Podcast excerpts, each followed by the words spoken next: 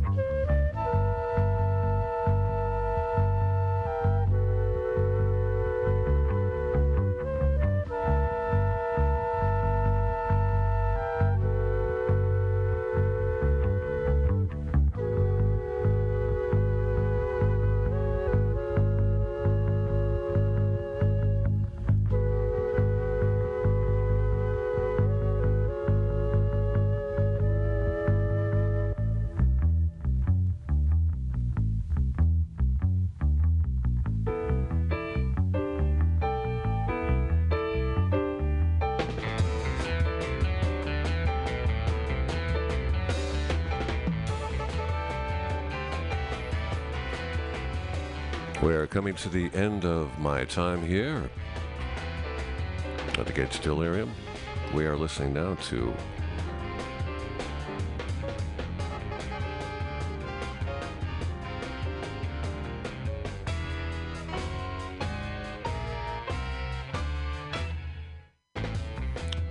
the best sneezes come in threes. We're listening to Sohia. Name of that track from band called Magma. My name is Antonio Pickman. I have been your host this evening here at the Gates of Delirium. A weekly installment of the best of prog rock from around the world. We'll be back next week at 6 o'clock.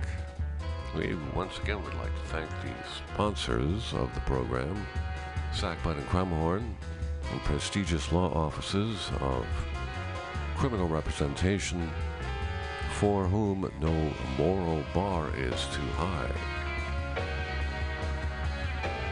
They will go to any grant, any lengths to secure the outcome that is in the best interest of you and them.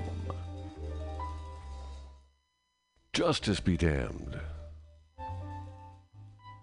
And of course, our first and uh, dearest sponsor, Alfred's World of Trousers. Alfred believes in our mission here at the Gates of Delirium. Why he puts his money where his mouth is. Where you should put your money is in his extensive array of trousers. It's an emporium of your dreams. Trousers should play a more important part in everyone's lives. The choice should not be made lightly.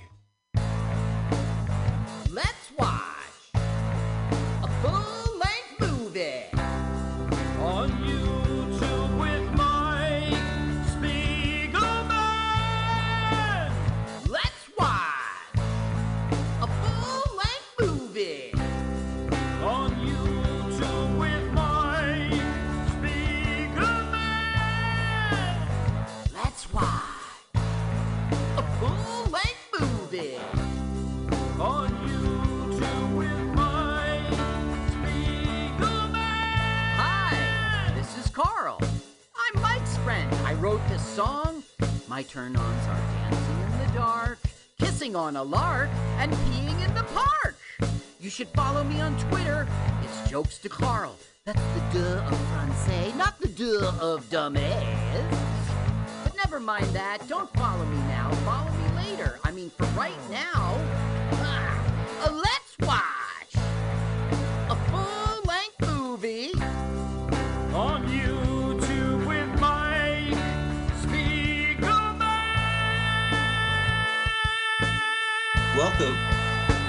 Welcome, welcome, welcome, welcome to LWAFL MOYT. That stands for Let's Watch a Full Length Movie on YouTube with Mike Spiegelman and Carl. Carl, welcome, Mike. welcome, welcome. Well, thank you, thank you, thank you. You're in rare form, but it's not so rare. Thanks for Oh. having me. I'm always excited at the beginning of the show. This is a two hour show. So eh, we start off our show fresh. If you want to subscribe to our podcast, you can by using our acronym. It's L W A F L M O Y T. We have a fantastic YouTube channel that Carl uh, moderates, I guess, or tolerates. I And, uh, we watch a full length movie on YouTube, and we do this every week. We stream first on mutinyradio.fm. We're on it right now, every Sunday at 2 p.m. Pacific Standard Time, 5 o'clock Eastern Standard Time, 11 a.m. Hawaii. what is it, Mountain? It's 11 a.m. Hawaii time, 2 p.m. Los Angeles time, 5 p.m. Uh, Jersey City time. Wait a minute, you don't call it San Francisco time anymore, you snub. You're LA now. I'm in I'm in Los Angeles. Okay, yes. Okay, well, the station does broadcast from L.A. and uh, from Right. uh, San Francisco. Francisco, yes. Yes. Listen, people, call it Frisco. Just do it. Bite the bullet. Be do something new. Call it Frisco. Oh, yes. Well, you know, back in my hometown of San Fran, Hmm. Ooh, Oh, the uh, gay area. How dare you call it? Just call it Frisco. Frisco. People call it Frisco. There's no no shame in the game. San Fran is a shameful thing, but you know, people Janis learn. Joplin called it Frisco. Uh huh. Hippies call it Frisco. Yeah. William S. Burroughs called it Frisco. Yeah, he shot his wife. Oh, that doesn't mean any. Okay, never mind. So it's a rich history of the Bay Area. MutinyRadio.fm is part of it. You can go to MutinyRadio.fm, hit the donation button, send some money. You can send it through Venmo at Mutiny Radio. Helps the station out a lot. We're going to watch a full length movie on YouTube. We want you to listen to the show as audio while watching the video on YouTube at the same time for a multimedia extravaganza. Oh, it's just titillating. Multimedia. Mhm. So, uh, Carl, what is the movie today?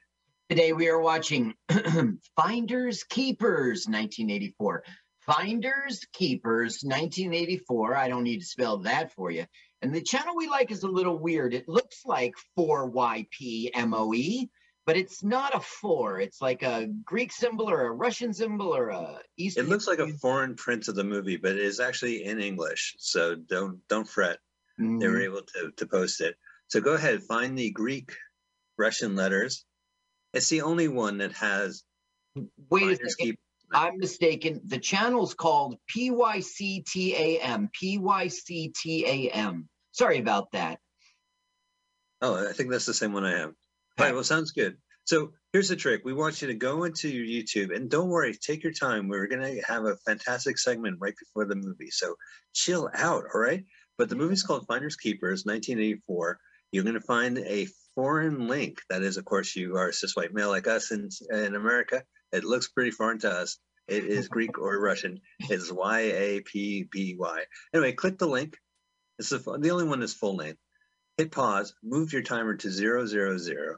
And when we say go, uh, go ahead and hit the go button. So take your time. We're really excited. The person who's going to say go is a celebrity comedian as part of our weekly celebrity comedian countdown with Carl. And this is a great segment that Carl produces. He talks to one of the many great comics out here uh, in the Bay Area and uh, in Los Angeles and New Jersey. Uh, Carl, take it away. Ladies and gentlemen, welcome back to Celebrity Comedian Countdown, this time with Ryan Lodge. Welcome, Ryan. Thank you so much for having me. Now, I say Ryan Lodge, but that's not how you appear on Facebook. You're Ryan Patrick on Facebook. I mean, could you get any more Irish? What's up there? How can you different name? I know you can't trust somebody with two first names, right? Um, so I, I guess, uh, yeah, my real name is Ryan Lodge, but my, uh, I guess my stage name is Ryan Patrick. Honestly, because uh, my wife is a teacher, and uh, not that I do any kind of crazy material that would, you know, be deemed offensive or, you know, rated NC-17, but just in case, I always do my uh my first and my middle name. Oh, So- your middle name is Patrick, so that's how you arrived at that. Yeah, yeah. I, I tried to think. I was like, should I get something cool? But I couldn't think of anything cool. And then if it's like too forced, then it doesn't. It, it would just look weird. And then do I go just by Ryan? And I'm like, ah, I don't think I can pull that off. Like, right. so I just did the first and middle name. So when people bring you up, you are Ryan Patrick. For the most part, yeah. Uh, I mean, there's still a couple people, and this is somewhat recent um, that I've kind of started going by Ryan Patrick. I guess uh, it's somewhat recent, so I will get you know Ryan Lodge here and there. But to be honest, I don't, I don't really, I don't really care as long as my stuff, you know, that's in writing on the internet is Ryan Patrick. I'm fine with it. That makes sense. And you don't know what people will get um, offended by or have a complaint about, you know, or Exactly. mention, yeah, because you know. So you are down in like South Jersey. You do a lot of Philly stuff. How long have you been doing comedy? And you've, have you been ba- basically based out of there the whole time? Uh, no. So actually, I grew up in South Jersey. I grew up right outside of uh, like Cherry Hill, uh, way down south, and I live up in uh, like right north of Morristown, kind of close to Wayne. And so I live in North Jersey and I've done comedy for, I feel like it's been on and off forever. I remember I started, uh, well, I tried, keyword is tried. I tried comedy for the first time when I was in college and I bombed in like front of maybe 150 people. Ouch. Yeah, yeah. And it was seven minutes of silence. And I went in like feeling so confident, feeling good. And it was a brutal bomb. So I stopped stand up, but I shifted over to improv and I did about three years of improv in Philadelphia. Then I moved up north um, with my girlfriend, now wife at the time. And I found uh, there's a theater called Rhino Theater in Suffern and did improv there for about I think it was like two years. And eventually I just got the stand up bug. I'm like, I gotta do it. And ever since then, it's been 100% stand up. Uh, I love it. It's like a beautiful, what's the word? It's a beautiful struggle, I guess you could say, you know? Yeah. Now I know you do comedy at Rhino. I know that you're the host there on Thursdays very often for their mics. There's two mics there. So what? It was a natural transition from improv to comedy there, or did you go away and come back again? No, it was funny. Like while I was doing improv, um, the woman that owns the theater, Maria, she, uh, she, she gave me a chance, and she's like, "Oh, you should try hosting the open mics for stand up." And I'm like, "Oh, I don't know if I can do that." Like I was freaking out, and I'm like, "Okay, fine, I'll try." And I tried it, and it was a lot of fun. And the people are so friggin' awesome. Like all the comedians, like I, I think a lot of people out that that aren't uh, actively doing comedy or have always thought about doing comedy. I don't think they realize how awesome of a community it is and how friendly everybody is. It's it's awesome. It's it's so cool. So once I started doing um, hosting open mics, that's when I got the bug, and I just really wanted to get more and more involved with stand up and started just doing open mics and just kind of really dove into it. So if anybody is thinking about it, uh, definitely do it. Nobody is intimidating. They might people might look intimidating, but comedians are awesome people. Now you've also got it going on on YouTube. You're working on this pilot. It's called New Joke City. Now I know you're not old enough to remember New Jack City. That's where that title comes from. You, what, Richie Dugan and DC are with you there. Tell me about this pilot. Yeah, so it's called uh, New Joke City, and what the idea behind it is, uh, Richie Dugan ended up having this idea. He wanted to interview comics, and he also wanted to kind of show uh, the contrasting of material on the street and in an actual club. So they, I got super lucky. They wanted me to host the the show and i said of course it was such a great idea and this other guy dc in the city he's in video production super super professional and he takes these ideas and makes them a reality so uh, richie and dc they work together and for the past uh what is it, october July, i'd say like three four months um, we've interviewed almost 10 comedians just in the streets of New York City, whether it was in the Bronx, Washington Square Park, uh, Union Square Park. And then we'll actually do a five minute set in public uh, in front of Oh, really? random people. Yeah. So that's been so interesting. You see so many different characters, and it's great to just see the city just what's the word I'm looking for? Raw? Is that a good way to put it? Yeah, raw. And then turn on the camera and whatever happens happens. You're doing street comedy. Yeah. yeah, and then magic. it, it's it's it's really cool. And then at the end of the series, um, like after every five six comedians we interview, uh, they they put on a show, like an actual uh like an actual show with all those comedians featuring, and you get to see. I guess the difference between that material working on the street, the same exact material working on stage in a With club. an And the difference is unbelievable. Sure, there's a contrast there. Now, DC is Dave Carey. Is he from DC? No, no, no. He's uh he's from Central Jersey. But uh but yeah, we started working together uh during the pandemic actually um, through Zoom comedy. So crazy how it just kind of all worked out like that. Yeah, Zoom, it's a new world, and I don't think it's going away quick. I think it eventually will go away, but it'll be years now that we all know about it. Yeah. Oh my gosh. Yeah. So listen, Ryan, how can people find you out there on the internet, on social media? What's your tags and on the Twitter grams and the Snapple chats? Oh man. Well, let's see. I, I'm on Facebook and Instagram as Ryan as Ryan Patrick. Ryan? Um, I think on Instagram my name is Ryan Patrick Comic.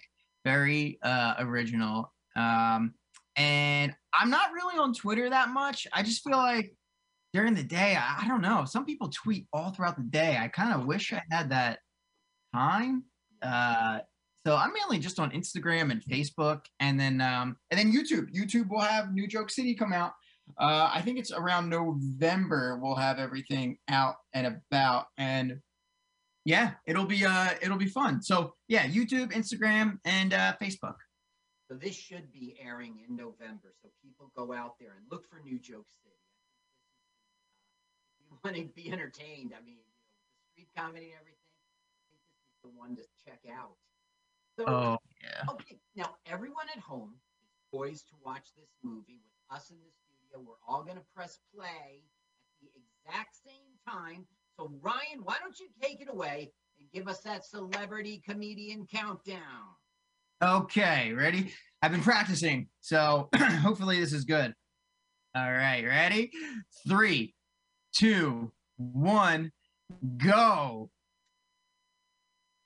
That was awesome. That was a great comedian, uh, celebrity comedian countdown, Carl. I always thought appreciate so. them. Yeah. And we're going to start off with a unicorn. It's a CBS theatrical film, which I think Young Doctors in Love, uh, directed by Garry Marshall, was the first one.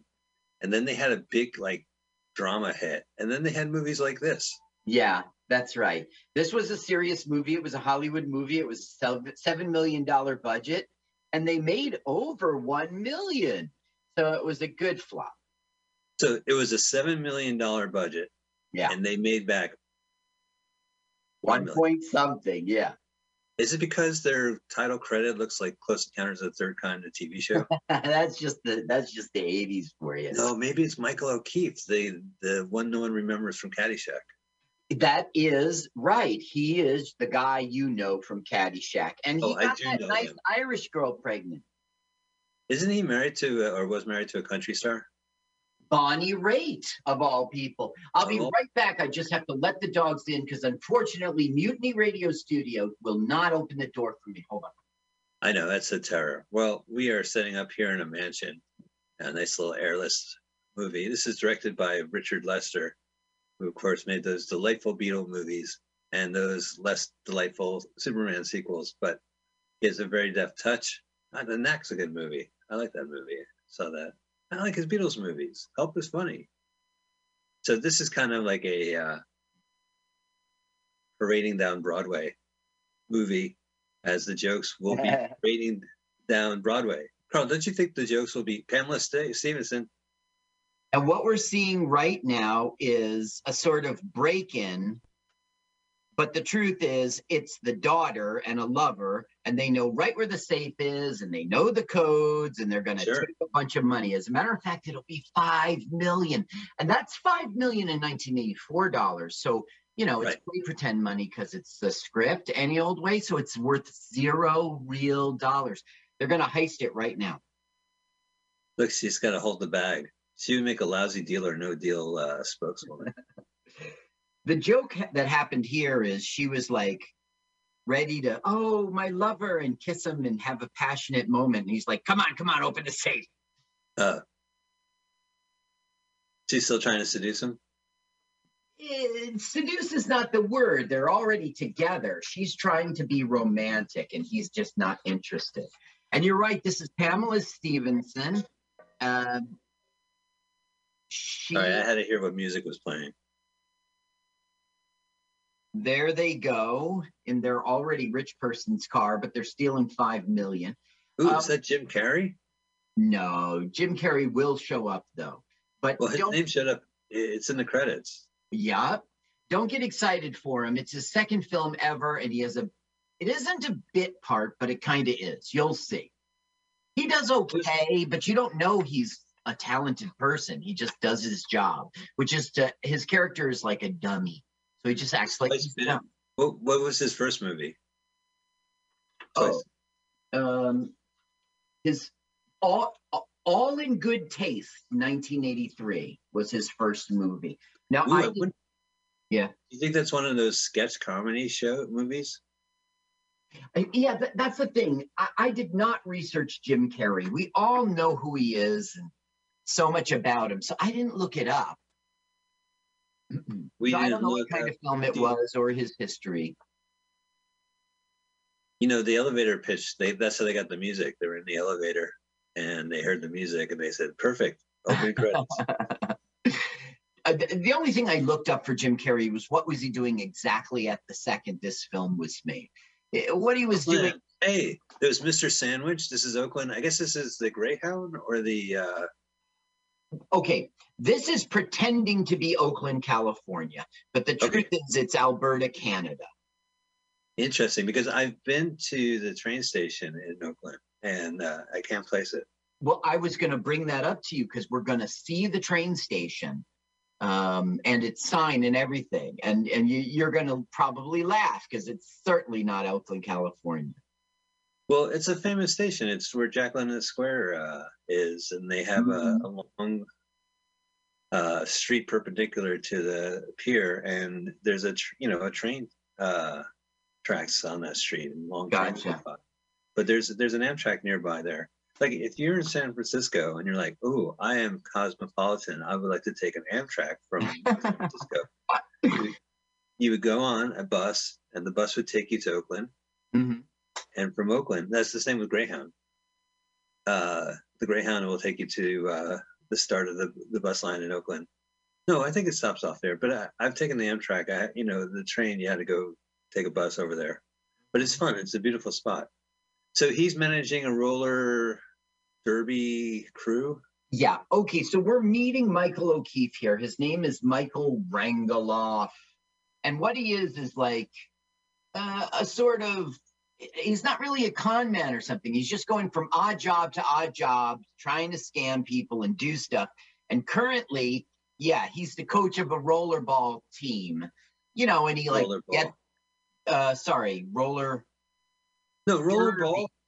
That that game must have existed back in '84. Well, the movie was out. Everyone knew rollerball, right? Yeah, there was two movies. There's a remake. Uh, Yep, there was. Yeah. Yeah.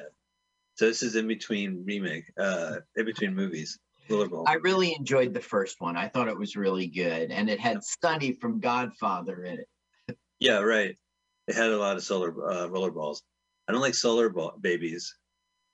So, uh, no, have you ever seen All the Marbles? Wasn't that a, no? It was a wrestling movie with Peter Falk. No, I didn't. Do you recommend it for my DVD? No. Drew Drew Barrymore is in a good movie called Whip It. I would recommend that, and that's with uh, Andrew uh, Okay. Wilson. Whip it.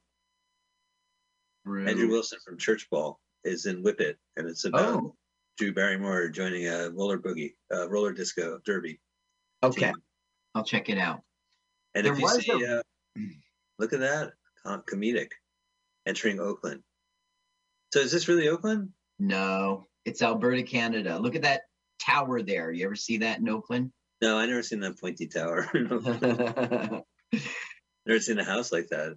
Oh, no, this is here so- is like now it's a crime scene, and so the cops will be there and the FBI will come in. Look, I got to try to get this dog in again. I'm sorry. There we go. Now this is not California. No, this is North Carolina, right? Didn't they they announce where the house was? Oh, look at this. The same actor that's playing the. He's he's late for Felix and Oscar's poker game. You don't think that cop is like an has been in everything? I think so. Oh no, I got an ad. Jeepers Creepers. No, I didn't get an ad. It's just the, the same movie. It just switched. We're at a church. Maybe it's an ad for Jesus Christ. Hey, Okay, movie I'm patrons. Back. They're both inside now. My wife's in Florida. My kid is sleeping. Everything's cool. Oh, you got the dogs in? You Yeah, did, right? dogs are in. Let the dogs in. And then uh your your kids are quote unquote sleeping and uh your wife is quote unquote at a, at a business meeting. No, she's in Florida because there was a passing, and two of the kids are at college. It's just the one boy upstairs sleeping. And stop making me a quote unquote guy. Oh, hey, look, it's Jim Carrey. So there, he's on the run from the rollerball team. Meanwhile, they're investigating that robbery. Okay, and these two things will come together and marry each other on a train. Okay, that makes no sense. So an Oakland uh, roller derby uh, embezzler and uh, con men stealing money from their. Okay, they're going to meet on a train. I got you. Why don't you say that sooner? Yeah, well, I was letting the movie do the talking. You know, this is Ayn Rand's least favorite train movie, followed by Atlas Shrugged, part one, two, and three.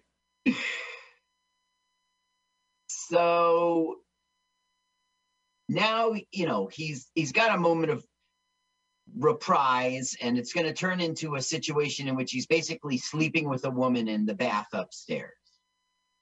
That's how slick he is. That's Brian Dennehy, right? that is michael o'keefe. No, not Michael O'Keefe, the guy in the blue suit. uh-oh. I don't know what minute you're at Uh, I'll pause it. That's the only way I can do it. No, I'm at 210. two minutes and 10 seconds Yeah, wait, why is that like that? mike i'm going to have to kill you we're going to have to start the episode over Oh no, you know what? It it switched. It switched to Jim Carrey. Yeah, we gotta do this another time. all right i'm stopping the i'm pausing Or 1036. Okay. Three, two, one, go. Okay, we are back and in sync at 1036. yep. Oh, is this uh oh move over Knives Out? Right? Didn't Knives Out try to be as funny as this movie? I don't know Knives Out. This guy was in um he played a sitcom where him and his wife switched places, right? Like, uh, Um, the guy on the left, the, the police officer is John Schuck. John and he's Schuck. our Yeah. Star Trek connection. And the guy on the right was on the Bob Newhart show. What was his Star Trek connection? Um, he was in. Um, he was a Klingon in. Oh, brother! Here it is. He was the Klingon ambassador in the Voyage Home, which was the fourth episode with the whales, and then he was back as the same guy in Star Trek Five. He also was in Deep Space Nine once and Voyager once Oh. and that shows Star Trek F Enterprise, which was probably Scott Bakula's vehicle. Yeah, at a certain point I got lost, I think. We just watched her give him a blowjob, right? Underneath the bathtub. Yeah, that's right. That's how slick he is. He's got his way into this woman's bed, but she was willing to do it. Now he was at the scene of the crime. He bumbled like an idiot, so now he's coming home to, you know, get on new clothes. And of course, he will discover His wife in bed with another man. Oh, I'm Right. sorry. it's a very wet bed. Eating, a eating water bonbons. Now, this movie is takes place in 1973, even though it's an 84 film, because it's Vietnam era. And they're in a waterbed. Waterbeds were very popular in the 70s. Oh yeah, sure.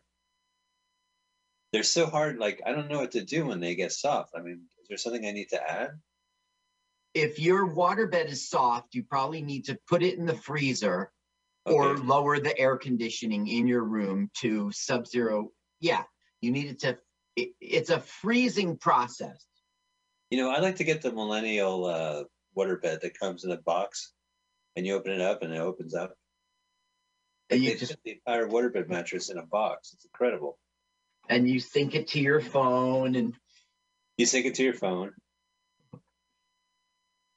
Oh, Oh, look, you can't hold his breath. caught.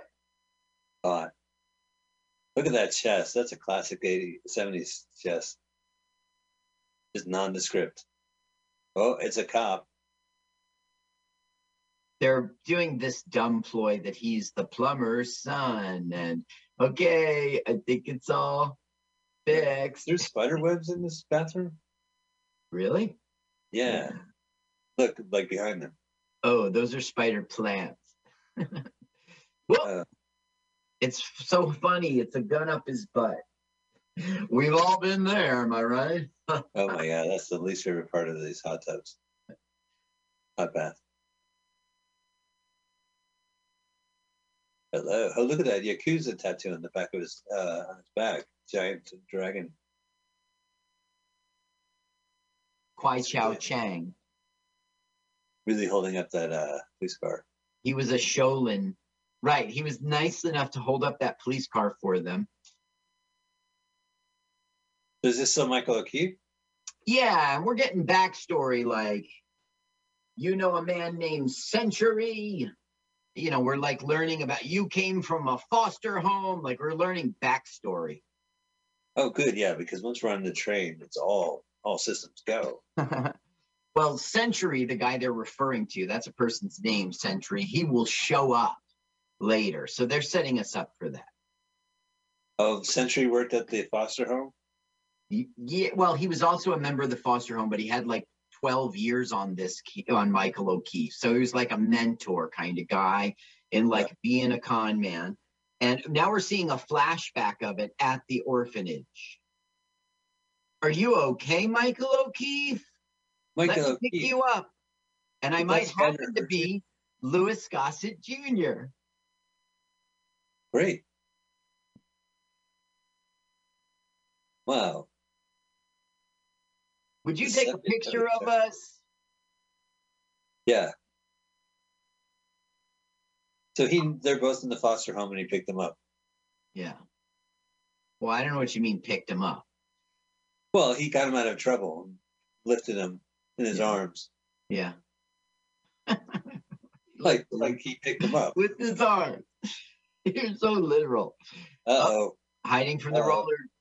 Roller derbyist. Yeah. Six o'clock. Crash. Oh my goodness. Maybe Uh-oh. our hero will take advantage of this to run away, as if the back door of a cop car would be unlocked. It might in 1984. They don't really know. It's Reagan's America. 73, 73. It was Nixon's America. Oh, 72. Right, right. And in Oakland. Boy, you know, you got all those. Now, they've got the money that they stole in a hearse, and this is their cover. Okay. Oh, it's in the Uh, hearse. The five million. driver guy and the uh, five million dollars is in the hearse. Driver guy and grieving widow. That's a perfect scam. Oh, it's gonna work. It reminds me of Sting. Because what a great Sting. Last episode was no. When was that? Yeah, it was a couple episodes. Brimstone and Treacle. That was last month, I guess. Yeah. Just listen to it. Army Navy store. But it's a hippie in the Army Navy store. So he's got a watch that's worth money. So he wants to hawk it for clothes. Meanwhile, here we are at Oakland train station, and clearly from all the years in Oakland, you can see that it's Oakland train station. It has to be real Oakland, right? Why would they? They actually bought a train, uh, sign. Yeah, they bought a sign that says Oakland. this Oh, is Alberta, crazy. Canada. This is Alberta, Canada. It's um, Leaf. Oh, So he got clothes, but it's Army Navy store, so all he has, all they have are uniforms. right. So he's going to even wear the McDonald's hat. He is stealing some valor. So I won't list them all, but there's a bunch of cities in the province of Alberta. That's where this is shot. And it was the second one for this director because he had just finished Superman 3 in Alberta. Superman 3, hot off the heels, 1983. Mm-hmm. Dick Lester was our director. Lois, this food is delicious. Clark, you're eating dog food. yeah, there it is, Oakland. It says Oakland. So, so it must be true. Is it Amtrak or is it like Am? I can't see with the pixels. It's called Amrail. So they don't even have like well, right? Because there's not a monopoly. There's the but there's the uh, Hare Krishnas on the train station. Yes, that's right. And this Yeah. he's trying to sell him a book about George Harrison. It'll change your life. Interesting. Is there a callback? They introduced the novel of George Harrison in the first act. No. Now he's a pretend military guy and he just walked into Oakland with her. There's a lot of military guys. Look, they're even playing dice. There was Port of Oakland. There was a naval base, right, or army base. I did. Uh, I was down there and saw the theater there. It was beautiful. You know, like the Presidio, the military was there until the '80s, basically. You Uh-huh. know, maybe Mark Harmon's movie, The Presidio, and then MPs are coming. Everybody clear out of here. look at this comedy just parades down Broad Street. Now remember, he's a civilian in a cost in a Right, stolen valor. now look, you see the flag? He left it. but he didn't leave it. It's not his. It's those other guys who ran away. The MPs are like, "This your flag?" And he goes, "Yeah." So he goes and gets it, and the MPs think that something's wrong. Something's wrong, so they want to follow him to check him out. Right. Well, maybe it's because he's wearing uh, a uniform McDonald's hat. given to him from the Army Navy hippie. The Army Navy hippie gave him a uniform. So he quickly sees a coffin. So he says to the guy, "Stop!" He goes, "There's five bucks in it for you if you stop." So the guy stops. and he drapes the flag he coincidentally found in the bathroom on the coffin. And they're like, "Oh, this guy's escorting a, you know, fallen hero." You know, like they just he gets away. It, this is actually funny because he doesn't know military, so he's going, you know, when he's doing the salutes and stuff. That's but why? Why is Dennis Weaver and uh, what's her name like not just going up to the guy and be like, "Give me my coffin"? Because there's five million dollars in it, and they got a scam going on. Everything's got to be quiet, you know. You can't go and make a big scene. This is my coffin, you know. Telephones, Bay Area hotels. You sure this is not Oakland? I'm, I'm. You It tell says- me you live there. Bay Area hotels. They're not. Doesn't look like Canadian phone booths. Pre-pandemic, you could use a phone, uh, payphone.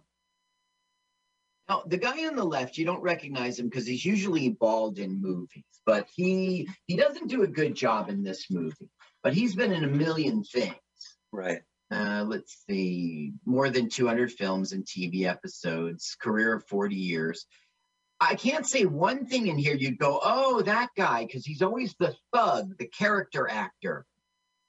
Like, okay, he was in The Longest Yard, but I'm sure he was just one of the football dudes. He was in The French Connection too. I'm sure he was one of the cops or one of the mobsters, you know? Right. He was in Wagons East. Amrail.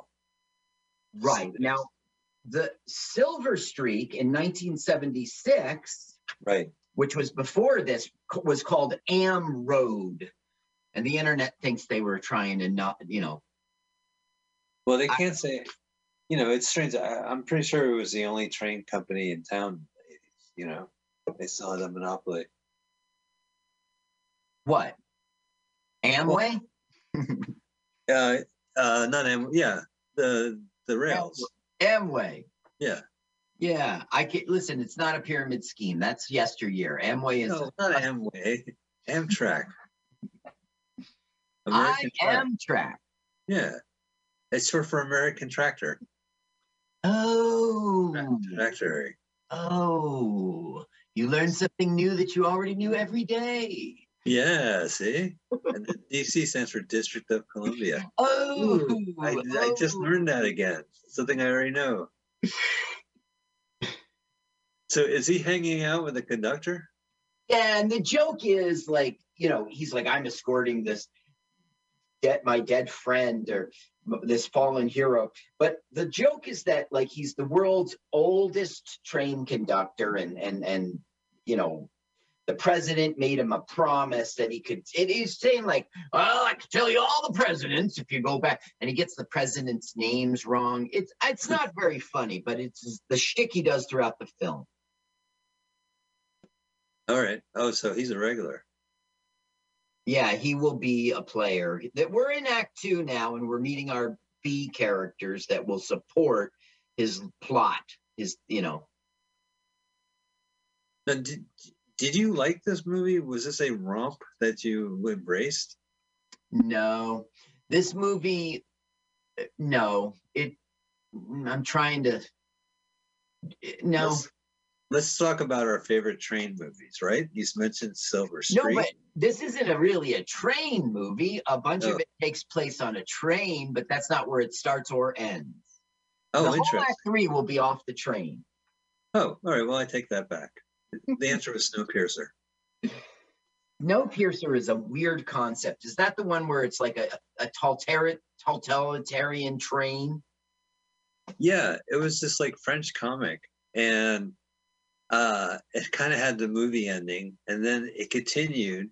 And I think the illustrator passed away, but it had a very bleak resolution. And then another artist took it over and came up with a conclusion, and then came out with a prequel that explains Ah. how the world came to be what it was.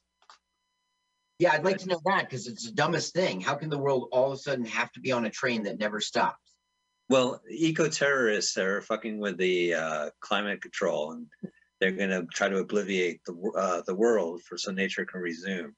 Is their radical disposition? Meanwhile, this kind of Bill Gates character uh, creates a train, and he gives out golden tickets. But by the time it gets to all the cities, it's just a mob of people trying to get on these trains. Uh-huh. They already had the rich people on there. And then all the poor people just kind of shove themselves in the back. And then the train goes off.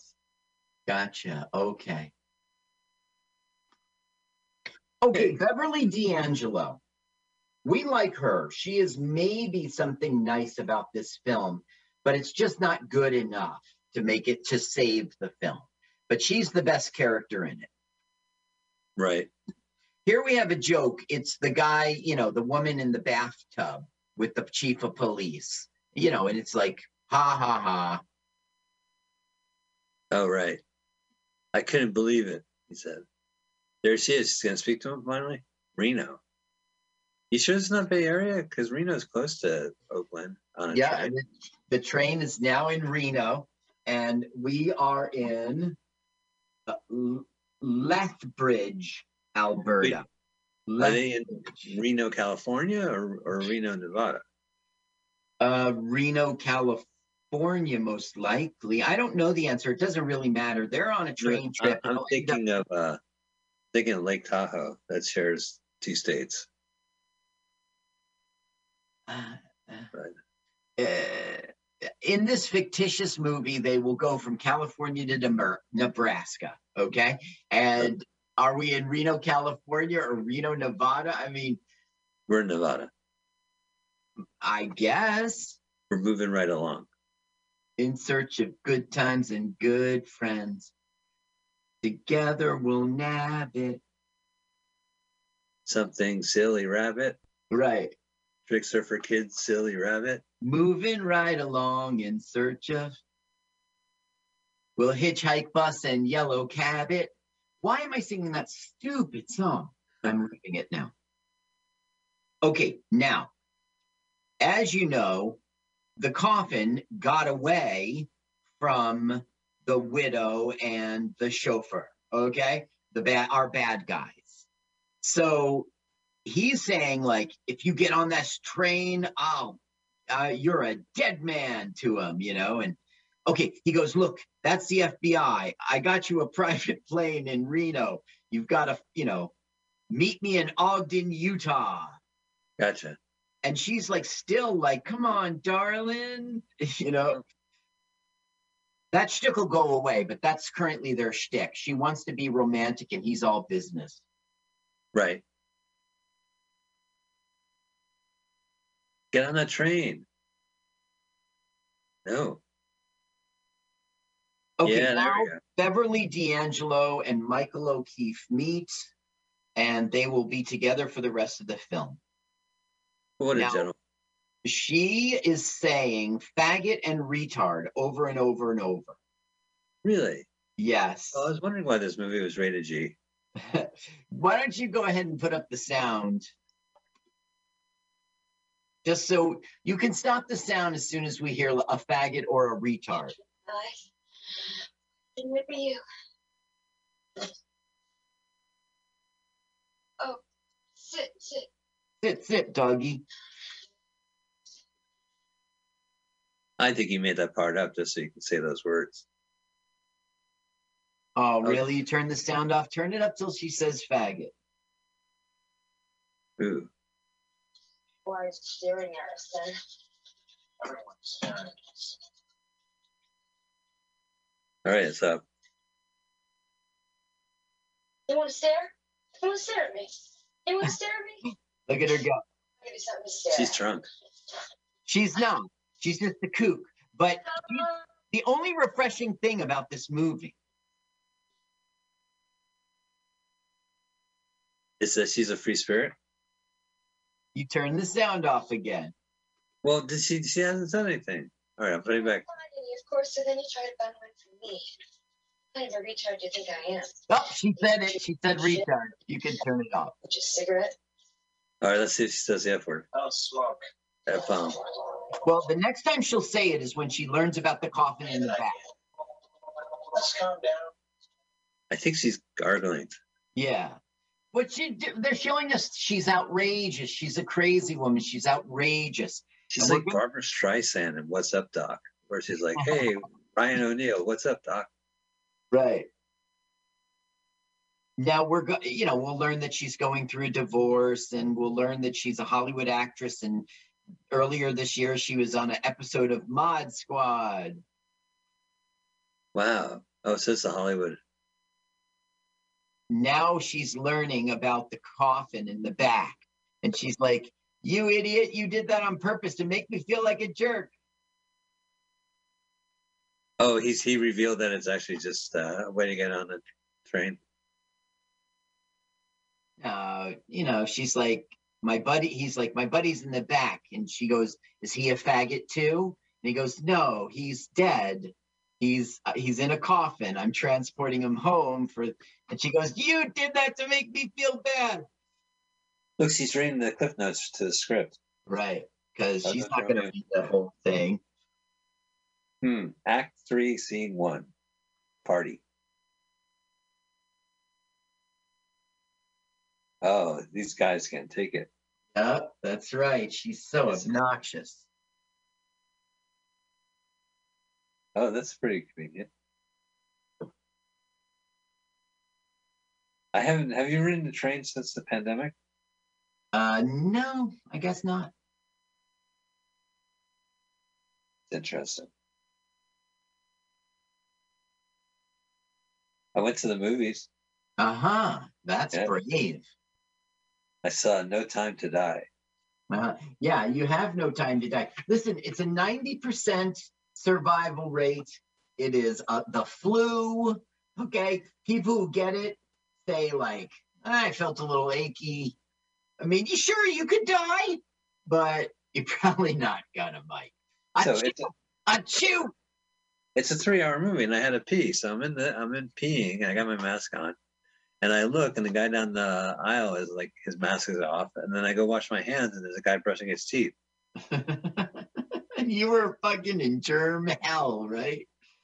Brushing his teeth at the mu- multiplex. Remember the guy walked past you and coughed or sneezed or something, and you were on. Yeah, that was a rough day. That was a bad day. That ruined my week. The next two weeks, I was worried about that. Yeah. It was three people, unmasked, walking side by side, taking up the entire dirt road, uh, dirt path. And then when I walked around them, the guy started to cough. That was a close one. You know, that was like during the beginning of the pandemic. I was wearing like cloth handkerchiefs, Mm-hmm. you know, like bandanas and shit. Before you learned about the whatever. Yes. I forget the no. I would if it was weeks ago, I would be able to tell you the the name of the mask. Okay, now she's like, you weren't lying, you were telling the truth, and she's gonna sort of cry or whatever, and then it's gonna turn into consoling, and then that's gonna turn into romance.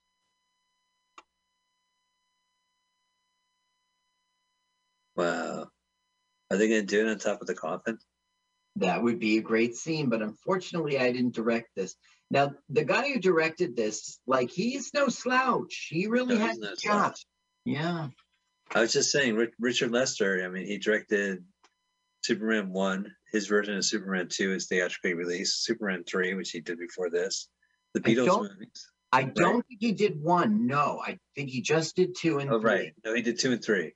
Right. No, but the, what made him big was England. Even though he's an American, he got his chops in England. But and he, it was still okay. Like okay, in 1950, he was like a stagehand. Then he begot, became the floor manager, and then the assistant director, and then the director. And that became in less than a year. Nobody else around knew how to be a director. He he just got sucked up into it a variety show he did, like Peter Sellers saw it. And so he tried to make the Goon Show, the radio thing, a television show, and and it was Dick Lester. He had to do it. Right. So he So was he- big in English TV. He did lots of shows in English TV. Well, I, I've seen The Knack, which is kind of like the '60s youth movie, and then and uh, how to get it. Yeah. yeah, and How to Get It, and uh, you know, A Hard Day's Night and uh, Help were two great movies. Yeah. You see, he Do you He- remember the Three Musketeers followed by the Four Musketeers during the '70s? okay, well, after this movie, he'd take a break and then go on to do the Three Musketeers. And then I think it was over for him. Well, no, no, he did like the Return of the Three Musketeers, but in his heyday, in like Oh. '73, he did a Three Musketeers movie, which they just extended and made a second part, uh, and it was called the Fourth Musketeers. hmm I think then- I remember that as a kid. Um, yeah, that's what I'm saying. Like it was one of those '70s uh, anomalies that you most likely remember when you're young. Yeah. Okay, he made this movie like right after the English TV stuff called The Running, Jumping, and Standing Still. That's what it was called, film. The Running, Jumping, and Standing Still film. But it was like a favorite of John Lennon. John Lennon really liked it. And when the Beatles got like a list of people who could direct Hard Day's Night, he saw Right. that name. And he says, Oh, what's me this guy I does? Now back up. What are the Beatles? The Beatles are, it's like the most common form of insect, Oh, and they're not hive driven. They're like rogues, you know? Um, hey, the FBI guy is in the storage area, but I don't see the coffin. That's right. He, he is on the case of the the the thievery of the five million dollars. Okay, that's what he's there about. He doesn't really know about the coffin or the story with, that. He doesn't know that that's how they're sneaking the money. He doesn't know that this guy conned his way into using that to get on the train and you know get far away from roller girls. I know, what a weird predicament. I gotta flee Oakland by train. The roller derby's after me. So this Michael O'Keefe, I don't know. Somehow he became. He, Hmm. I'm really not sure what it is, but he says there's a suspect on the train. Now, what could it be except for the chauffeur, right? Who can it be? So now he's going to interview him, and we have attempted hilarity at like, you know, comedy of errors in their conversation. Do you know this woman? No. You didn't even look at the picture.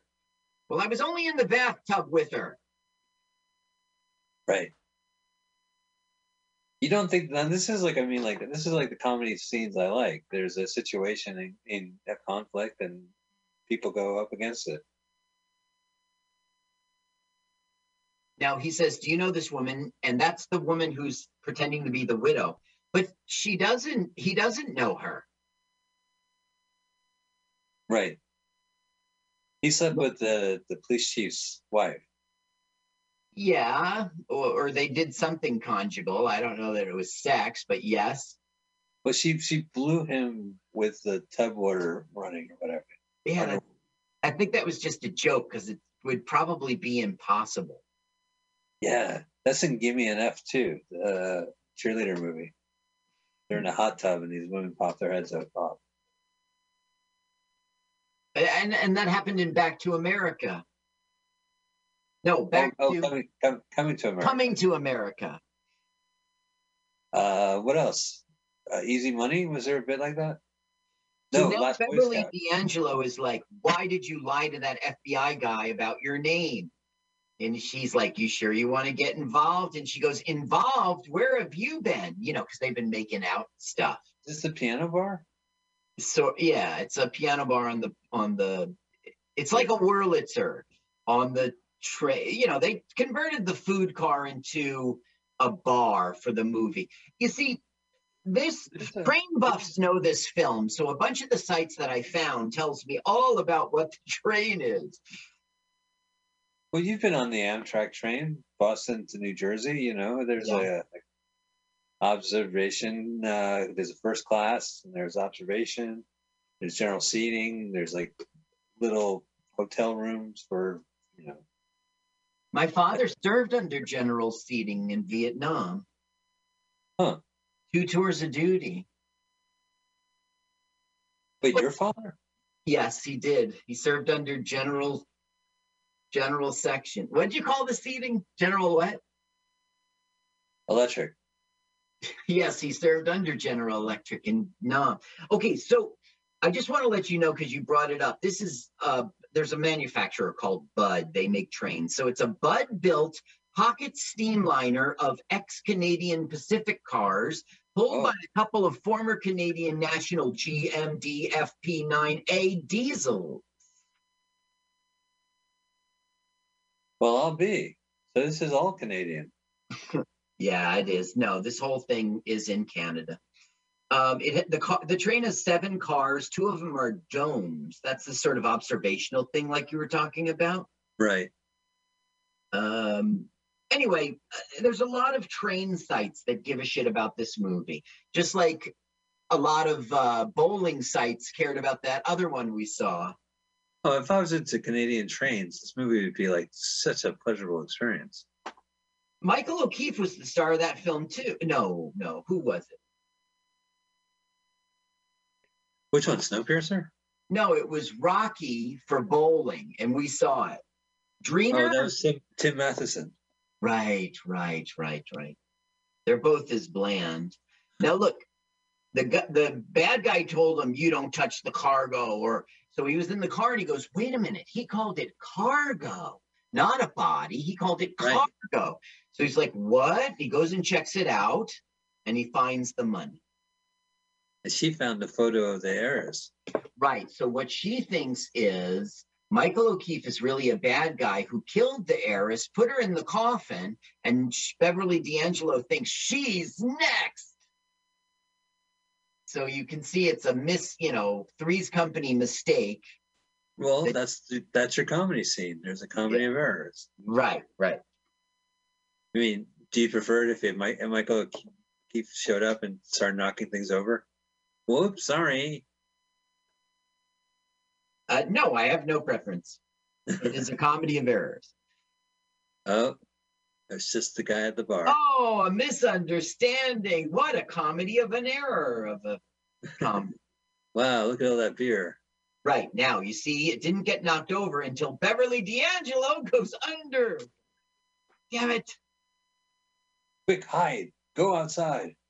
You get out of here. You again?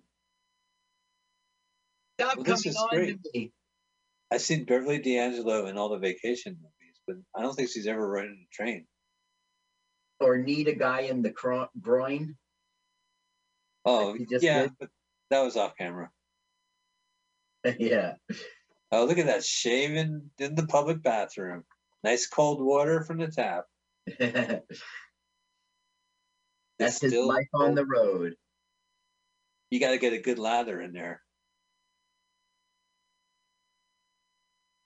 Little comedy uh, face he has, the clown face. You know, we do know her from National Lampoon's Vacation movies, but she was in so much more. Oh yeah, she's great. She's phenomenal. She's she's probably the best things in those movies too. Oh, I don't know. I think Vacation was just a killer film, and Chevy Chase nailed it. And Yeah. she was just playing the role of supportive. Uh, I don't know. She was okay. Well, let me see here. She was in Shampoo. Um, she was in American History X. She was the the the mom. Interesting. She was in Every Which that. Way But Loose. Carl, Uh, how many times have you seen American History X? Five hundred times. No, one time. Uh, that's the one with um Edward Uh, Norton. yeah, and he hurt that poor man's jaw. on The he went to jail for it. That was Yeah. justice. No, I remember. I, I remember the scene in which the the blind date or the date was Jewish, and he really got up in his grill, made him uncomfortable.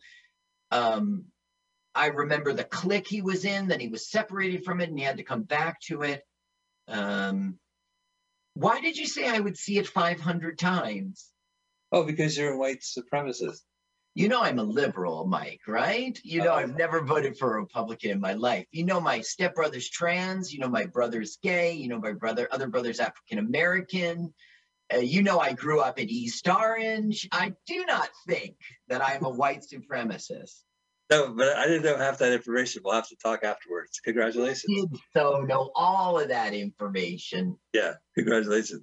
My first love was a Jewish woman. Uh huh. Who's who's that? Mrs. Deathfire?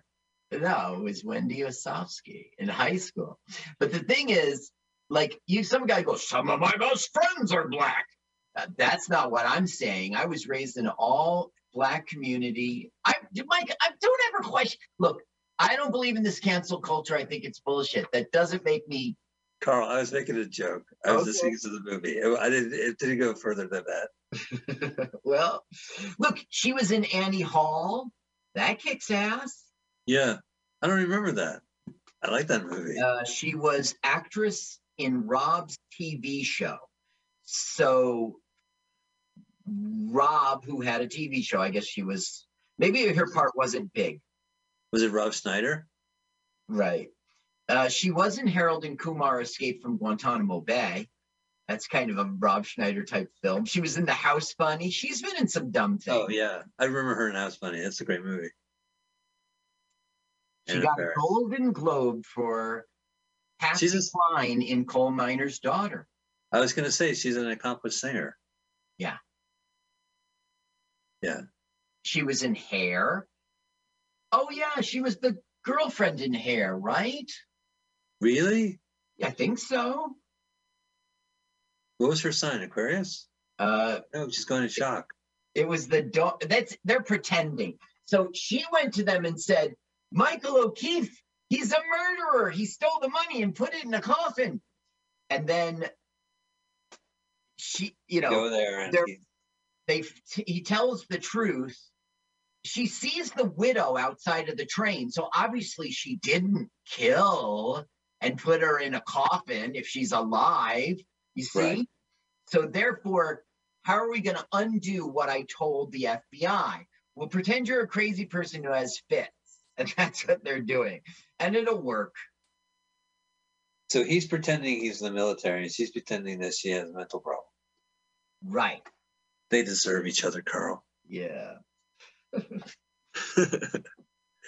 Hope you enjoy your little private world. Well, this is just delightful. So we're going to get off the trains, and they're on the second tier right now. That's some some heavy duty shit. This is one of the dome cars that they refer to on the train sites. This is more of a commuter train. You know what I mean? Like you would people like go to LIRR and push themselves in. Uh, yeah, yeah, that's fair. But what do you know about the LIR? Oh, the LIR. Well, there's WLIR, which dares to be different. People call it frisky. Call it frisky. Look, call it, you know, Frisco, and then every now and again refer to it affectionately as ah, it just that's something that's just frisky for you. So this is not Nevada or Nebraska. This is still Canada. Right. Right now we are going to go over. Okay, we're going to go over Old Man River on the, on the Old Man River Bridge in Lethbridge, Alberta. And by the way, that was Vancouver's Pacific Central Station that they were pretending was Oakland. Because trains, train websites got me in the know.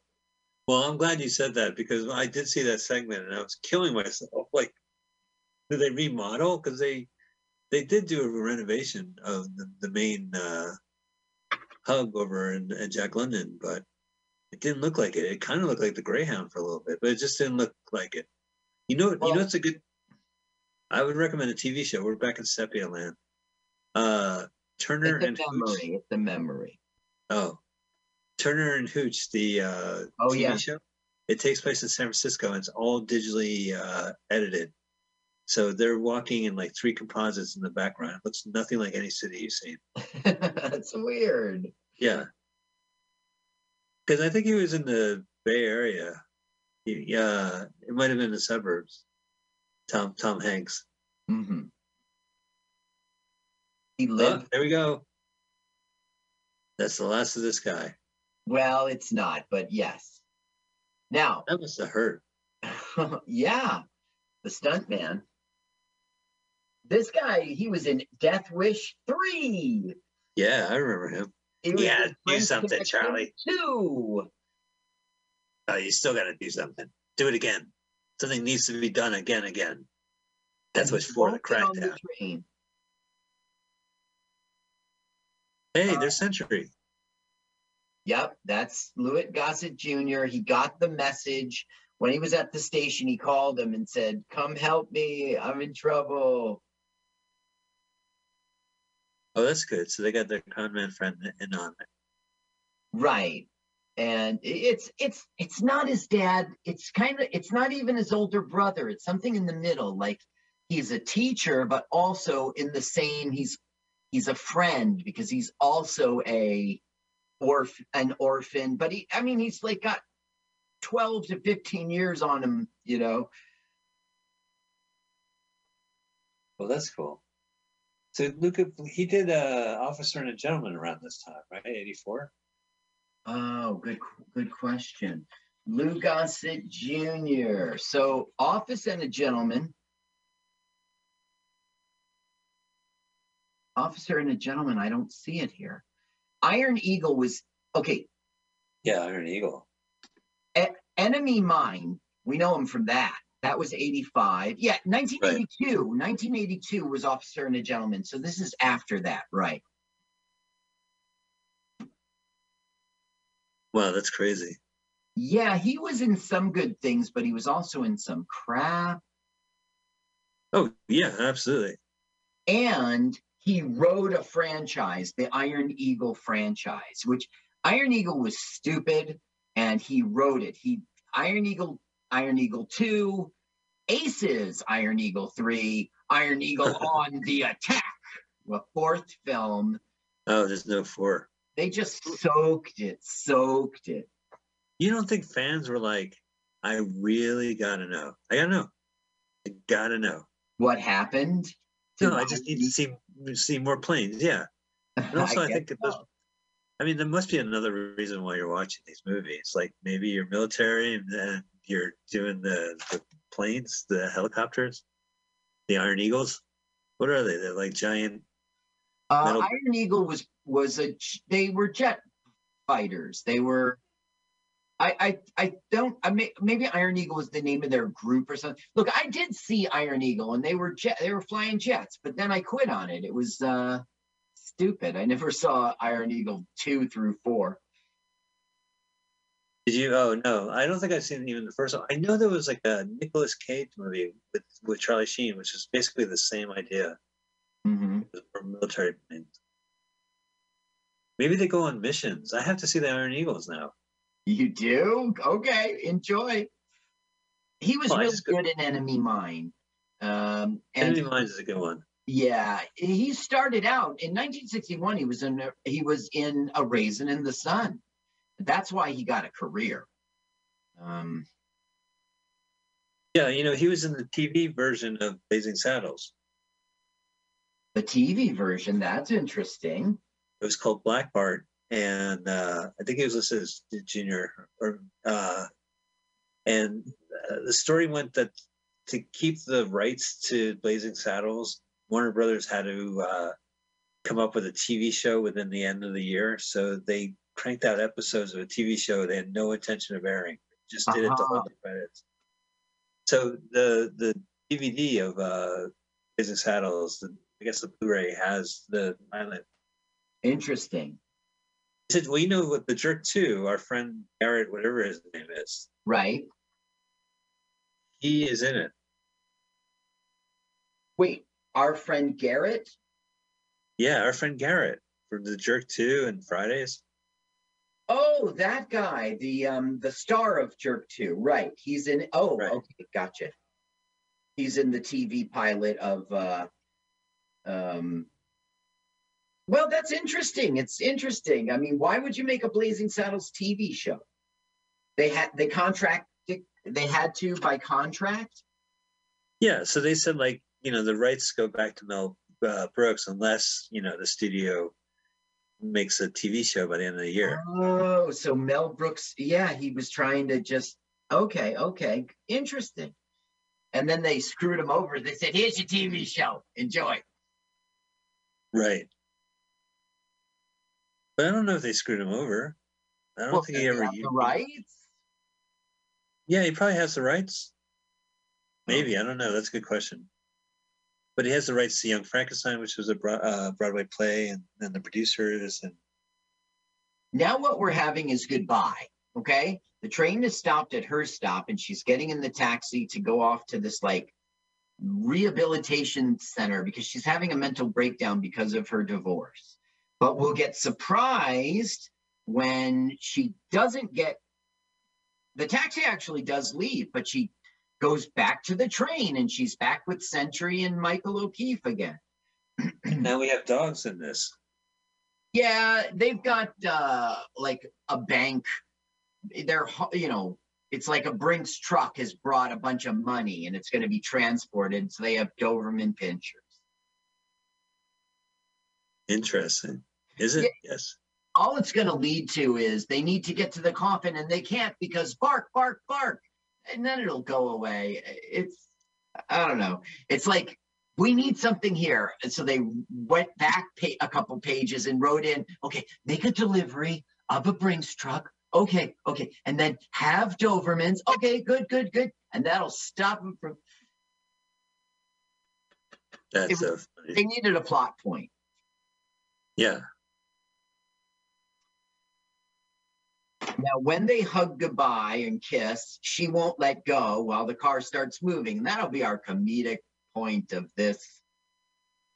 Yeah, he he has like a not painterly way, but it's definitely everything is storyboard. Like it's a comic book. You don't mm-hmm. really need to know. Like it could be dubbed in another language and still comes across, which is good for Lester. Well, what's he saying right now? He's saying, uh, Uh huh. Uh huh. yeah, Yeah. mhm. What's he saying? Okay, so he's a big man. He's the uh, world's oldest train conductor, right? So he's calling President Nixon and asking him to reroute the train to Nebraska instead of New York so that they could drop off this boy at his hometown. Or he'll call Walter Cronkite. So Nixon has put in an executive order to, that's maybe not the right term, to AmRail to divert the train to Nebraska. So that's what they're going to do. that's so. Passengers seem to mind.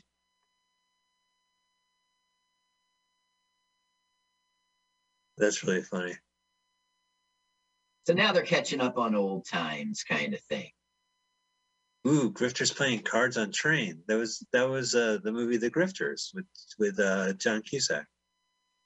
they're sort of playing with each other for fun. They are not doing card grifting.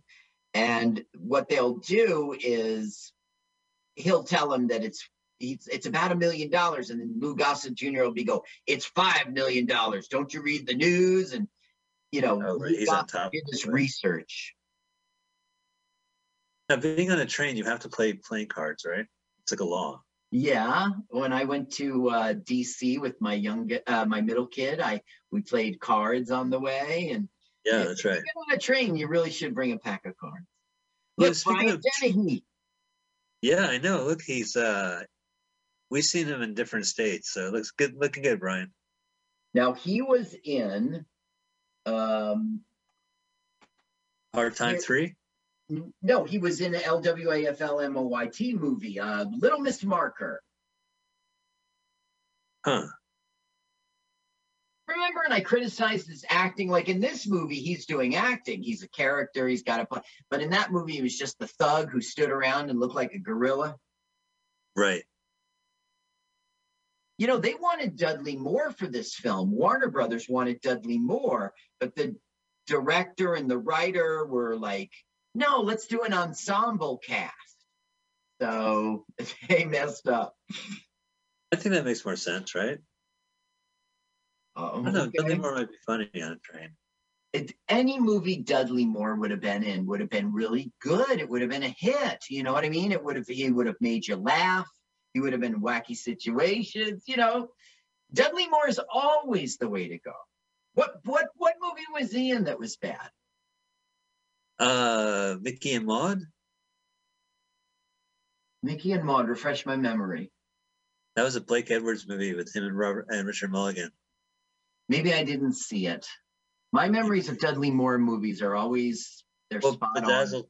Bedazzled's great, Yeah, Bedazzled was great. and Ten is funny. Ten is really good. Yeah, ten is funny. Oh, uh, uh, what was that? That uh, Goldie Hawn uh, Chevy Chase movie? Seems like old times.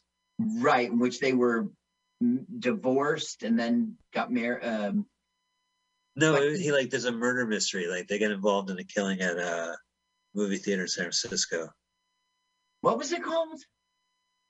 Uh, Good Times, Harsh Swallow. Uh, Fair Play. Fair Play. Yeah, I think it's called Fair Play. Okay, but you didn't mention that one. You taught. You mentioned another. Seems like old times. You called it.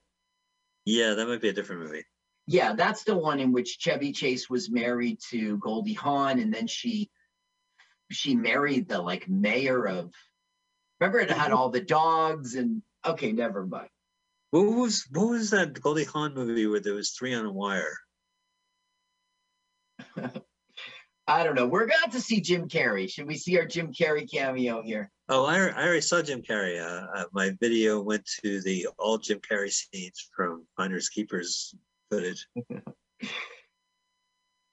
Not my plan, but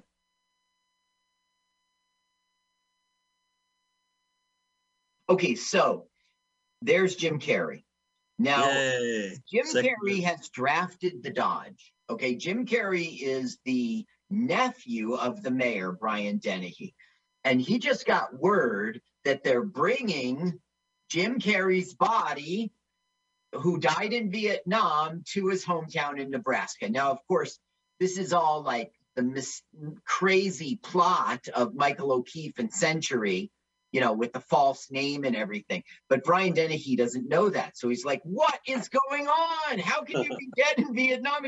So their plan is let him bring the body here. We'll just bury it in the ground, and no one will ever find out that I harbored a draft dodger. Ooh, that that's that is topical.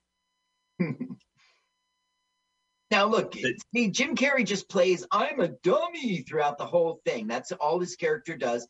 And he doesn't do anything. They didn't know what they had. He doesn't do anything like super physical or, you know, like snap his finger in the propeller and then make a ouch face. You know, they didn't use any Jim Carrey outrageous Jerry Lewis stuff. Right.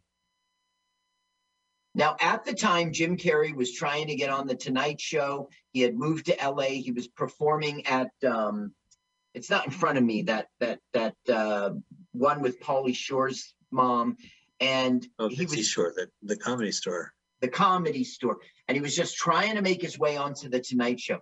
Now, during this thing, he he also got this part. He went off to do it, but Johnny liked him, but didn't pull him to the couch, and it like broke his heart. I know it's such crazy politics. So anyway, that's what was going on in Jim Carrey's life. This was just something he did because he got a gig. Sure, I'm in a movie. I'm a comedian. He's not really a famous person yet. He didn't wasn't on In Living Color. Right. Well, he did uh, what Twice Bitten, and then uh, the Duck Factory, which is a TV show, Yup. and uh, I guess Earth Girls Are Easy, where he, him, and Damon Wayans have. Uh, Yeah, I forget what year that was. this probably has to be like late '80s, early '90s. Yeah, probably late 80s. And he was doing a bunch of Jim Carrey stuff in that. But you know, it was after In Living Color really hit that he got a movie, and that was the uh, Ace Ventura, and then it went on to The Mask. You know, he Right. then he just skyrocketed. Which is Okay. amazing because yeah. All right, so it's a Dennehy. Yeah, what's going on here is he goes, you know, like words cannot express our sorries. He goes, so there won't be any. Put the put him, you know, it's like he's obviously trying to rush the coffin to the ground, but they're making a big deal out of it because he's the mayor and it's his nephew, and you must be grieving. And they put up banners and they have a band. Uh, there's the band. Now we want this to trade our, we want to trade Richard Lester's jokes down Broadway. Do-do-do-do-do-do. Now, It's a- this is a little bit grandiose, not what they were expecting. They just wanted to get off the train with the coffin and and basically take the money because you can't steal what's already been stolen. You see, So this is like a and surge comedy where there's a misunderstanding on a train. right? So, Yeah. what, well, never mind the train part of it. So, what Yeah. has to happen right now? The, the train's leaving now. There will be no more train for the film. What? That's right. Of course, they're at their destination. So, But there was there was a film called Hail the Conquering Hero where uh, Eddie Bracken's on a train going home. He was honorably discharged from the war, and he meets fellow Marines who w- won't allow him to say that he got discharged honorably, and they create this lie that he was a war hero, and then it just escalates. gotcha. So by the time he gets to the train station, there's a, a band out there. Oh, right. Well, that's what's going on here. So they have to think on their feet quickly. So Louis Gossett Jr. just happens to be dressed as a priest so that he can, you know, he's a con. So he goes, I'm the Reverend, uh, I am the father. And he sees the like the baby picture. So he goes, bassinet. You know, they're just really quickly. She's singing a dumb, she's reading a dumb poem she wrote. There you lie in your coffin. When you're buried, I will visit you often. And they're all rolling their eyes. so she's claiming to be the widow now. That, you know, he never told you we were married. Wow.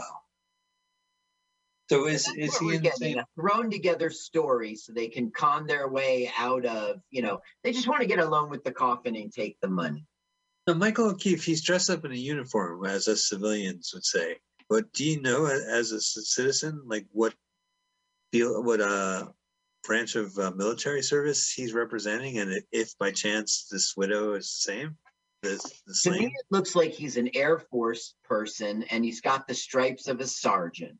That's what it looks like to me. I think that's an Air Force uniform. Is it green or blue? If it's green, it's an Army uniform. Oh, I got you. Might be blue. It's kind of washed out, and I get a blue vibe off of that. So that's why I was thinking it was Air Force. Right, because you go in the sky, which is blue. that's true. yeah. Navy is white, Army is green, uh, Air Force is blue. Navy is green, right? N- No, For the water. no, the Navy is white. Oh man, what a what? weird- Army's on the ground, so they have green for grass, and Navy's, you know, blue. You know, they're in the sky, so they. Okay, so anyway, they're going straight to, you know, where is the mother? She's in prostrate. No, right. yeah, prostate, prostate, and she goes, "You mean prostrate?" They're going straight to the the the graveyard to bury the body, which is just weird. You know, that's not the way you do it. You have a wake first. Well, they couldn't wake. They were waiting. They were waking outside the whole time. Uh huh. So he got thrown off the train, our bad guy, and now he's trying to steal a car. You know, he's basically got a, he thinks he's trying to get to New York to intercept that coffin. That's what he thinks he needs to do. There's Oh, five but million dollars in it for him. But he doesn't know that the coffin is now at this other town. Right, Nebraska. It's now in, let's see, what was the name of the, it's the fictional town of High River, Nebraska. Fictional. Yeah. There's no real town like that. No, there is no High River, Nebraska. Now, there's one scene, and I don't want to ruin it, even though I love to spoil things for you. it. No, I'm not doing it. But you can see they're in the town of Vulcan, Alberta, and you can see Vulcan on things. Oh, And they just said, Yeah. screw it. Let's just finish this movie. I'm not listen, doing halfway another- there. I feel like we are halfway through this movie. We we are. We're further than that. Yeah. We're we're in act three now. Because I don't know what else they can do. Is there anything else they can do? Well, they don't have the money, do they? No, but I mean, so they have to get the money Guess where the money is? six feet under. Right. So they got to be grave robbers now, of course. Of course. And they have to maintain this lie that I was married to him. I am the the chapel chaplain of him. I am the So here comes why did you tell me you were married, Jim Carrey? Smack! I'm not out. Your widow was at your funeral. Maybe I was drunk. Yeah, weird. I know. Maybe I was drunk. I have to see her. You're not seeing anybody. You're dead. so what they're going to do is, I don't know, put them on a train or something. Like you're getting out, you're going to Canada, which they wouldn't be far, right? Right. This we on our show, we've seen it so many times. It's cheaper to film in Canada and pretend it's the US. We saw that for that National Lampoon movie. Yeah, sure. Well, you know, they do that a lot, but this movie is like so Americana, right? I mean, Mhm.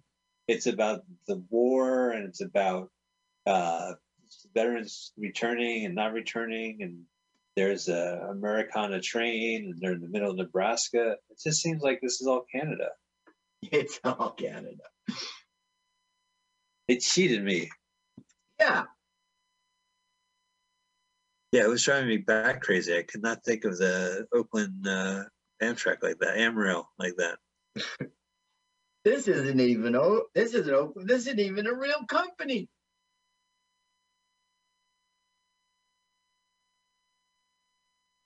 She's finally seducing him. Well, I wouldn't say fine. Yeah, well, I don't think the that's the right word seducing. She's finally trying to getting it on. she's trying to consummate the relationship. He goes, No, I'm too tense. I'm too tense. I'm too tense. And then she says, That's the point, Michael. Ah. Interesting. Okay. Now we're finding out that Walter Cronkite has flown to China, okay, uh, for some negotiations. So he won't be on the news tonight with so and so. What are we going to do? Well, I've got this local piece about a war hero coming home. They're like, fine, let's run with it. So that's how it's going to like get on TV. Right. This guy is so screwed. the bad guy will get wind of it, you know, and so will the fake widow. They'll both independently see it on the television, and then they'll make their way to the fake town of High River, Nebraska. Well, that's cool. I think so. Our bad guy, you just don't recognize him, do you? I recognize him. You do? He's from Caddyshack. No. Our bad guy, the bad guy oh. Who stole Yeah, the I recognize- in the first ti- place. Yeah, he worked at the bank with Lucy. I'm going to read you his movies, right? And you've seen them all. He yeah, no, I, you told me he was in Homeward Bound 2. He was in Cabin Boy. He was in Sudden Impact. He was in uh, Poseidon Adventure, Above Ground Adventure. no, Uh, no, he wasn't in any of those films. He was in Barney Miller, the TV show, the movie. That's true. He was in Barney Miller. Are you reading off of IMDb or something? No, I took a guess. Why wouldn't he be on Barney Miller? Oh, you took a guess. Okay. He was in Last American Hero with Jeff Bridges. He was in The Longest Yard, French Connection 2, King Kong with Jeff Bridges. He was in Cujo, Death Wish 3, Revenge of the Nerds 2. Um, he was in Born in the Fourth of July, My Blue Heaven, The Rocketeer, School Ties, True Romance, Wagons East, Leaving Las Vegas, Talladega Nights, and The Number 23, that other Jim Carrey vehicle. All right. Anyway, if you saw his face in those movies, you go, oh, that guy. Because he's bald, you see. He looks different. There's Century. Did, wasn't Lou Gossett Jr. in the movie Deal of the Century in 83 with Chevy Um, Chase? Chevy Chase was in a movie. I think it was Sigourney Weaver and Lou Gossett Jr. I didn't check. I just didn't write it down. I only wrote down what I thought was interesting. Like he was in Jaws 3D, you know, and he was in Bram Stoker's Legend of the Mummy. You, you might be right about that. I only wrote down what piqued my interest. Well, that movie is made fun in Bachelor Party. At the end of Bachelor Party, they go to a movie theater, Mhm. and on the marquee is a movie called Meal of the Century. Oh, very nice. Okay, now she sees herself Oh, on TV. I take it back, Gregory Hines. I feel embarrassed. Gregory Hines. Yeah, we saw him in another LWAFL. Oh, this is this is actually directed by William Friedkin. God, I gotta see that movie. All right, I take it back. You remember the Zoo Gang? Yeah, I remember the Zoo Gang with Ben That's- Vereen. Yeah, that's right. Ben, oh, Ben Vereen. Yeah, it's bad enough I got. uh, Okay, Now this guy was in he the FBI guy. He was in Newhart. Do you recognize him? Uh, no, I didn't really watch Newhart, but I recognize the guy. Yeah, because he became a character actor after that success, and he was in. He was in uh, Love American Style, Pastrami on Rye American Style. Remember that episode? No. It was uh, Love and the Pastrami Sandwich. Okay, this he was Stu Pickles in Rugrats. Okay, that's how he ended his career. But listen to this: he was in LWAFL MOYT's Rented Lips, Oh, wow, that's a good movie. Robert Downey Sr. and this one you would be interested in. He was in Theodore Rex. Oh, yeah. And Wow, this this guy's been- mildly interest you. He was in Chud 2. That's not the one we saw. Yeah, we saw Chud 2, but the Chud. Oh, we didn't see Chud 3. We saw Chud 2. I believe there was never a Chud 3. Okay, then this, he must have been one of those military guys. Uh, right. Okay, let me just tell you, he was in High Anxiety, Silent Movie, Catch 22, The Long Goodbye. This is interesting. He was in Attack of the Killer Tomatoes. Uh, Oh. He was in History of the World Part 1. He was in Boogie Nights. And like I said, he was Stu Pickles. He was Rugrats. Right. His name's Jack Riley, and Newhart started his career. Okay, they've dug up the graves and they got the money now, but they hear something in the bushes, so they're running away instead of filling in the dish. Now here is the neat the cousin, and then Jim Carrey, her cousin, reveals himself, and she thinks you oh, are No. walking, you're of the dead. Look at him. He's so restrained. Yeah, he's just a regular actor. He's 23 years old. He dialed it down to 700. yeah. Yeah, his movies are unstoppable. They're a little dated. I don't I don't think a lot of it flies now, but you know, he made a kids movie where he couldn't lie and he, his whole body is physical, like trying to not lie. That Liar Liars, that film, I loved it. It was a great film. Yeah. So they the whole sneak, movie in- physical. They sneak into the hotel. They don't want to go through the lobby, but they find the place has been ransacked and ransacked, and we know why. Our bad guy kidnapped Beverly D'Angelo. Huh. Have you seen The Widow? No, but I heard she didn't want to be disturbed. Anything wrong? No, nothing's wrong. We're just going to continue our comedy of errors as the FBI show up. Right. Look, it's Donald Trump. Oh no, it's Dennehy.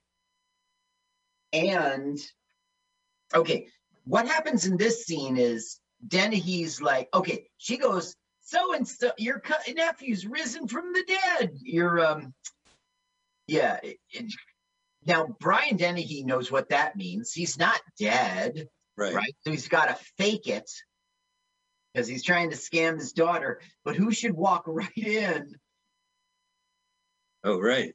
But Jim Carrey? Uh, You whoa. Hey, hello, Mr. Dennehy. you see, he is alive, Daddy.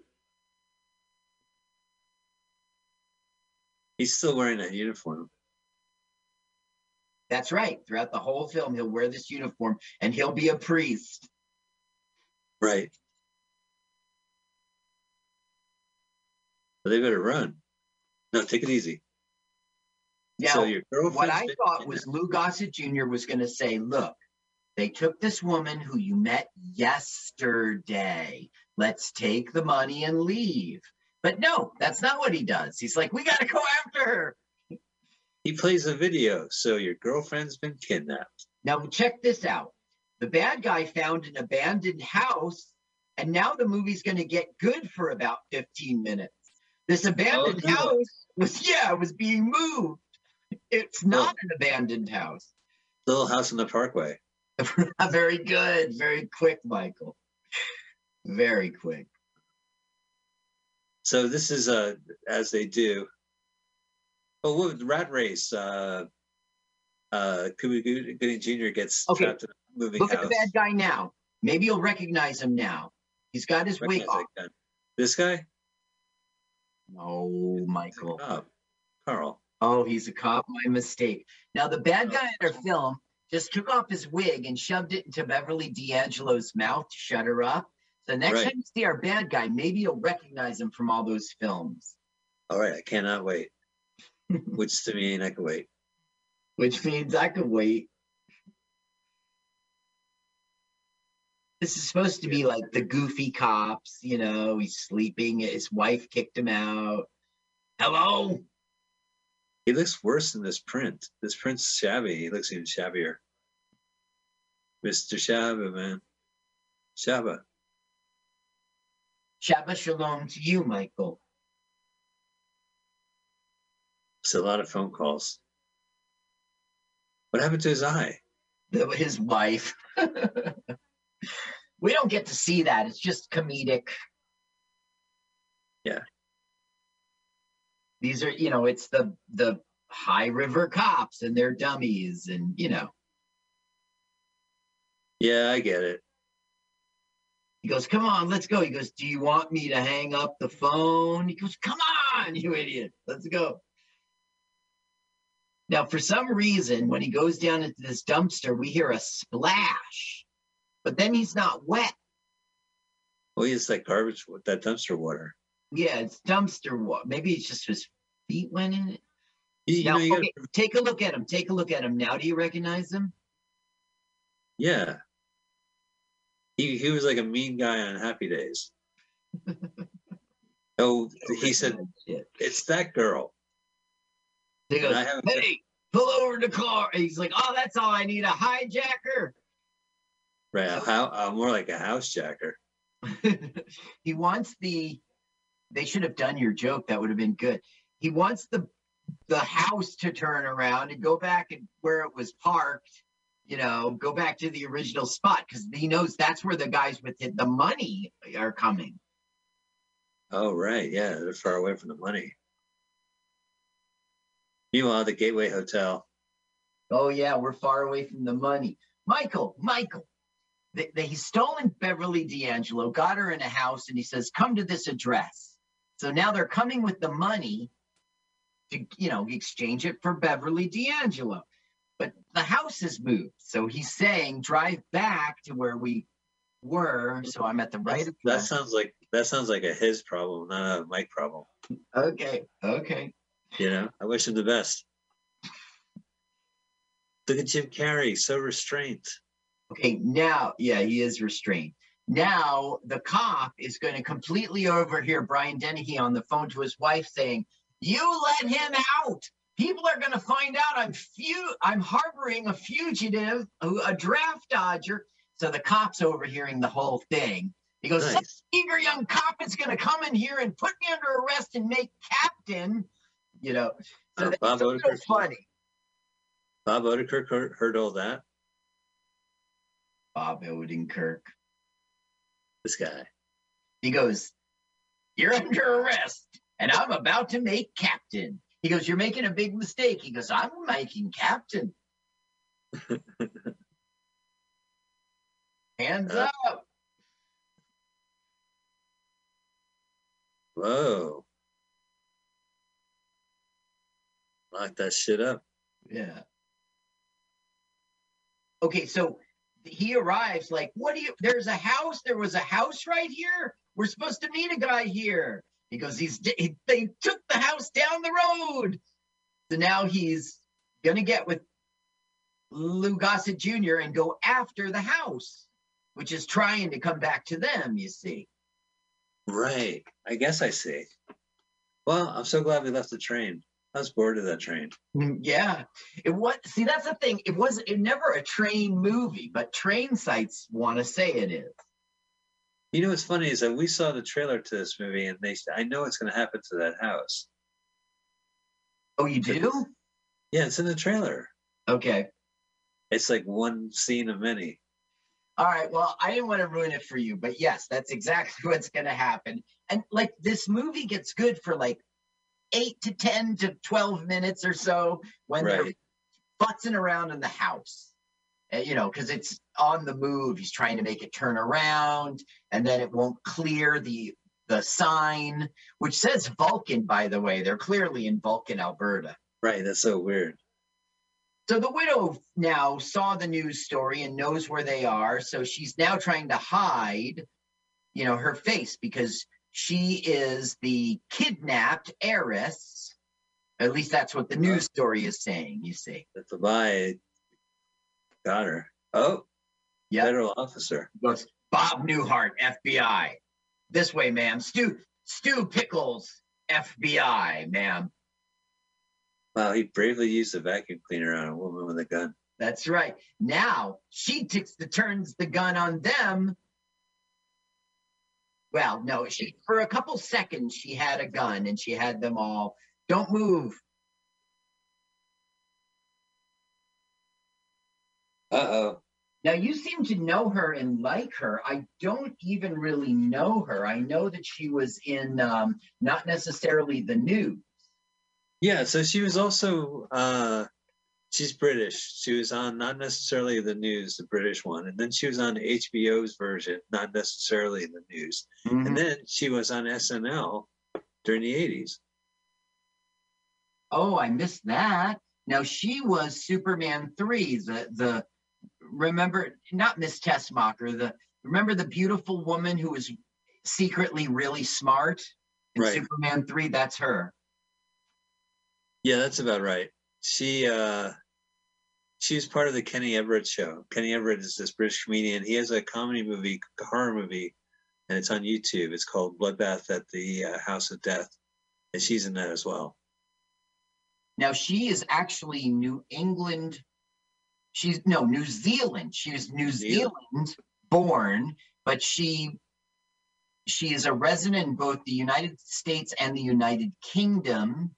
Wow, what a life. Yeah, well, she's married to Sir Billy Connolly. Whoa, I didn't know that. Yeah. She left Yeah, her really? hmm He passed away, right? I don't know, but I know that she wrote several books, including a biography of Sir Billy Connolly. And she is a psychologist. Uh, she's got a show called Shrink Wrap on British and Australian tel- television. With my Uh, good friend Rich Hall. She was married to Nicholas Ball, who she left in the mid 70s to be with Billy Connolly. She lived with Connolly 10 years before they were married in Fiji in 89. Wow.